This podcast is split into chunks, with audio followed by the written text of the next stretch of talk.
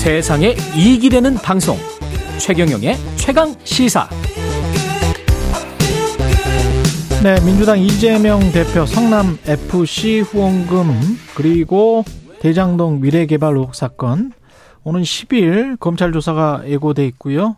쌍방울 김성태 전 회장의 주장 경기도와 이재명 대표 대북 사업 등을 위해 대북 송금을 했다.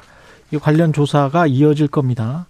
어, 최강시사 바로 끝나고 오늘 어, 유튜브 최경령 이슈 오도독에서 이재명 대표와 둘러싼 다양한 의혹들 알기 쉽게 이 김준우 변호사와 정리를 해보겠고요. 오늘 지금 최강시사 이 시간에는 쌍방울 김성태 전 회장 이 이슈 그리고 기소된 혐의 이것 관련해서 이야기를 해도 다 될지 모르겠습니다. 일단은 이것 가지고 이야기를 해보겠습니다. 네, 안녕하세요. 김준우 예. 변호사입니다. 소개 예. 안 해주셔서. 예, 네. 김준, 김준우 변호사입니다. 네. 김준우 변호사 자리하셨고요. 일단은 김성태 전 쌍방울 회장의 기소 혐의는 뭐죠? 지금 이제 김성태 회장이 1월 20일에 구속이 돼가지고 예. 2월 4일에 이제 기소가 됐습니다. 음. 어 그때 이제 기소 혐의가 이제 7가지라고 나왔는데 음. 이제 범죄 혐의가 7가지이죠. 예. 그래서 이제 하나는 이제 대북 송금 음. 800만 불을 이제 2019년에 보냈다 몇 음. 차례에 걸쳐서 북한에 요거는 그러면 이제 뭐냐 하면 이제 외국한 거래법 위반으로 일단 기소가 예. 된 거고요.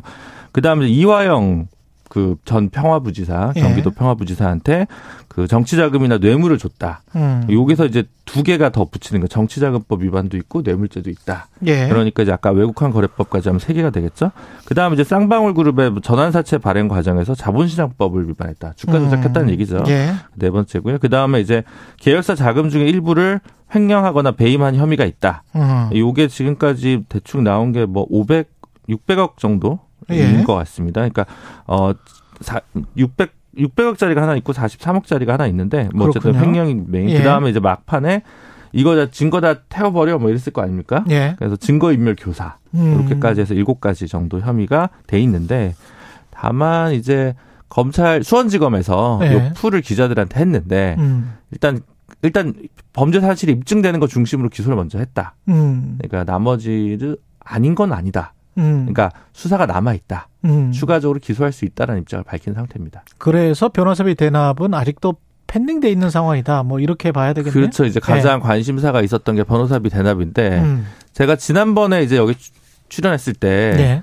대북 송금은 알 수 없다. 예. 변호사비 대납은 아직까지는 볼 때는 좀 불확실한 것 같다. 오히려 음. 이쪽은 혐의 입증이 쉽지 않을 것 같다. 변호사비 대납은 네, 라는 예. 말씀을 드렸었는데 예. 어찌 어쨌든 현재 시점에서는 이제 변호사비 대납 문제는 어쨌든 공소장에 빠진 거죠. 어, 공소장에 빠져 있고 그 다음에 대북 송금은 외국환 거래법을 위반한 사람은 쌍방울이나 뭐 김성태 전 회장일 것이고. 네, 그렇습니다. 이것과 이재명 대표와의 연관 관계는 어떻게 되는 겁니까? 그러니까 그 부분이 지금 남북 교류 협력에 관한 음. 법률 위반으로 볼 거냐, 음. 뇌물죄로 한번 의율해 볼 거냐, 거기에 대한 판단을 음. 검찰 측에서 유보하고 수사를 어. 더 하고 있는 상황인데 예. 그 상황에서 최근에 뭐 떠들썩하게 얘기된 게 이제 김성태 회장이 진술하기를 음. 뭐 500만 불은 경기도의 스마트팜 사업 을 위한 대가였다. 뭐 300만 불은 이재명 지사의 방북 추진 비용의 대가성이었다.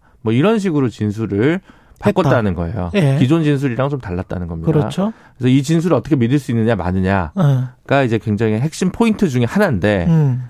다만 이제 김성태 회장이 이 800만 불을 준 거는 인정을 하는데 아 본인이 줬다. 네, 준건 인정하고 북한 북한에 어? 예. 북한의 고위 간부한테 준 거는 음. 인정을 하는데 영수증도 뭐 일부 제출했다는 보도가 나왔습니다. 근데 그 근데 이거를 개인 돈으로 줬다. 라고 음. 얘기를 하고 있어요. 그래서 배임이나 횡령이 아니다? 그걸 피해 가려고 하는 거죠. 아. 그러면 다시 한 번 더 건너뛰면 네. 그럼 김성태 회장의 말을 어디까지 믿을 수 있냐. 네. 왜냐하면 이건 개인 돈으로 하려고 했다는 건 횡령죄나 배임죄 부분에 있어서 이거를 깎으려고 음. 혐의를 지우거나 죽이려고 하는 의도가 다분히 보이는데. 아까 횡령 배임이 한 600억 정도 넘는다 그랬었죠. 네네네. 네. 그렇게 되니까 어쨌든 그 직원들을 동원해가지고 현금으로 중국에다가 외화를 밀반출한 건 맞, 맞거든요. 예. 그러니까 그 증거는 어느 정도 있으니까 어. 기소를 했을 것이고 검찰에서 외국환 예. 거래법 위반은 확실하다는 거죠. 근데 음. 횡령으로 들어가 버리면 이게 음. 문제가 되니까 그 이제 개인 돈으로 줬다고 얘기를 하는 거고 음. 그렇다면 계속 지금 쳐다보고 보도가 되는 것은 김성태 쌍방울 회장의 입인데 그렇죠. 이분의 진술은 어디까지나 본인 중심의 거지 진술. 모든 본인, 것을 자백할 리 만무하지 않겠냐. 네, 본인이 형량을 좀 낮춰받을 수 있는 그렇죠. 그런 진술을 할 것이다. 네. 그러니까 합리적으로 그렇게 추정할 수밖에 없고. 네, 그렇습니다. 그러나 지금 상황에서 지금 아까 말씀하신 검찰이 지금 혐의를 두고 있는 이재명 당대표와 관련해서 혐의를 두고 있는 거는 남북교류 협력에 관한 법, 그다음에 네. 뇌물죄. 네. 남북교류 협력에 관한 법은 뭐 아주 간단하게 설명을 하실 것 같고. 네. 뇌물죄는 뭐, 뭔가요? 그러니까 이제 네. 남북교류 협력에 관한 법률은 이제 음. 물품이든 대금 결제든 할때 음. 통일부 장관한테 신고하고 다 돼 있는데 네. 신고가 안 돼 있으면 네. 그건 다 위반인 거죠. 그렇죠. 네. 심플한 거고요. 네. 어, 뇌물죄는 지금 재밌는 게 이제 어쨌든 이재명 지사의 방북 비용을 대기 위한 거였다. 음. 뭐 퍼레이드를 해야 된다. 뭐 그렇다고 음. 해서 300만 불을 요구해서 줬다는 네. 것인데 이건 그럼 이제 이재명 지사를 위해서 북한에 돈을 준 거니까 제3자 뇌물죄 아니냐?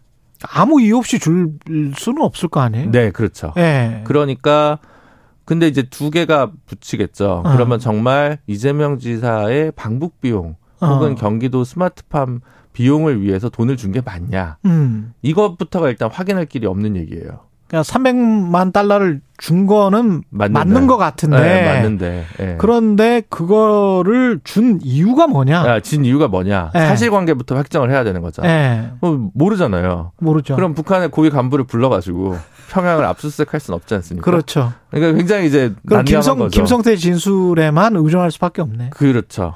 그런 문제가 생기는 거죠. 이재명 당대표 측에서는 뭐라고 하는 겁니까, 지금? 뭐, 새빨간 거짓말이고, 뭐. 새빨간 뭐, 거짓말이다. 뭐, 네, 소설 쓰고 있다, 뭐, 창작력이 부족하다, 뭐, 이런 얘기를 하는 거죠. 근데 이 와중에 언론에서 보도된 것 중에 핵심적인 것들이라고 볼 수 있는 것 중에 하나가. 네. 이화영 부지사를 통해서 전화를 했다 안 했다. 네. 이게 제3자 뇌물죄랑 어떤 관련이 있을까요? 아, 그거는 특별히 네. 직접적인 관계는 없고요. 관련은 없다. 네.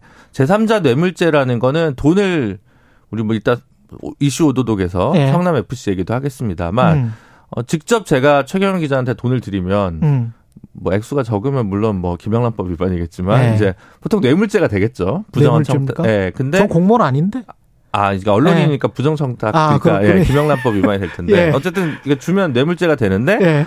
그, 그 분의 뭐 애인한테 주면 예. 이제 제3자한테 준 거니까 제3자 뇌물죄잖아요. 저는 애인이 없는데. 아, 네. 예.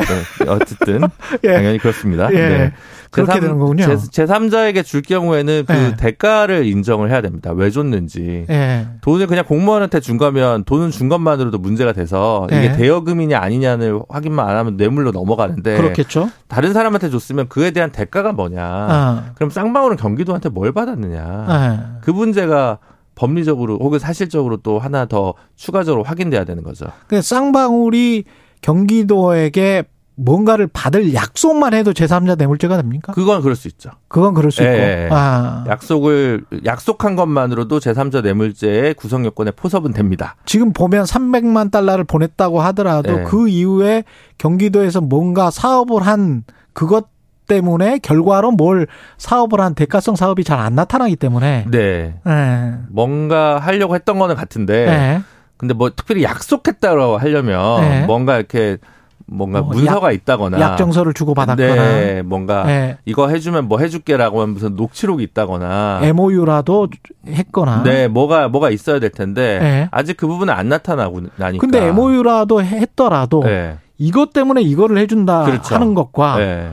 아니면 뭐 할만해서 쌍방울이 경기도에서 이런 스마트팜 사업이든 뭐든 할만해서 경기도는 뭐 승인해 주려고 했다. 네. 이것과는 또 다를 것 같은데. 그렇죠. 갈 길이 좀 멉니다. 예를 들어 검찰이 이쪽을 혐의를 강하게 두고 있다면 음. 그래서 뭐 KBS 보도에서는 그냥 뇌물죄로도 의유를 검토하고 있다라는 보도도 났어요. 그냥 뇌물죄가 되려면 어떻게 돼야 되는 거죠? 그렇게 되려면 예. 경기도를 위해서 준 사업이거나 예. 인 건데 경기도와 이재명이 이음 동의어가 돼야 되는데 아. 저는 사실 좀 잘 모르겠습니다. 그게 뭐 프랑스 절대 왕정도 아니고 야. 짐이 곧 국가고 경기도가 곧 이재명이냐 이렇게 돼야 되는 거라서 저제 네. 상식으로는 사실 그게 좀 안 되는데 이 제3자 뇌물죄 입증하기 어려우니까 다각도로 법리적 검토를 하고 있다라는 정도로 이해하는 게 맞는 것 같습니다. 이게 그래서 노태우 전두환 그 잡아넣었던 포괄적 뇌물죄를 검찰 사이드에서는 계속 이야기를 하고 있는 거네요. 그런데 이게 네. 하여튼 좀 특이한 케이스라서 네. 보통 돈 내거나 뭐 했으면 재벌 총수를 잡아들여서 이거 왜 냈어요? 뭐 어쩌고 저쩌고 이렇게 다 수사라도 할 거 아닙니까? 네, 그런 케이스로 지금 의심을 한다는 거잖아요. 근데 북한에 있는 분들을 갖다가 이제 소환할 수가 없으니까. 이 그냥 재판정에서는 재판사가 뭘로 정황 증거만으로 볼 수 있는지 어떤 뭐 판단을 할 수 있는지 그것도 좀 자세히 여쭤봐야 되는데. 네. 시간이 다 돼서 그래서 뭐 결국은 이제 이화영 지사가 돈 받은 것 자체에 대한 거는 음. 아마 어 피해갈 수 없을 것 같고요. 이화영 네. 부지사 안부수 씨라는 아태업 회장인 분도 뭐 어쨌든 범죄 혐의가 어느 정도 소명이 된 것으로 보입니다. 이화영 부지사 안부수 네. 정치자금 이 부분도 지금 저 못했기 때문에 네. 이슈 도독에서 그 부분 좀 꼭좀 좀 프롬프트에 올려주세요. 네. 예, 제가 까먹었어요. 예, 못했습니다. 시간이 다 됐고 충분히 말하지 못한 내용. 약간 이슈 오도독 예고 방송 같은 거네요. 지금. 예, 어쩔 수가 없습니다. 예, 너무 짧아가지고 예, 최경의 이슈 오도독에서 이어가겠습니다. 잠. 잠시 후 김준우 변호사와 계속 이야기 나누겠습니다. 고맙습니다. 감사합니다. 예, 2월 8일 수요일 KBS 일라디오 최경영의 최강 시사였습니다. 고맙습니다.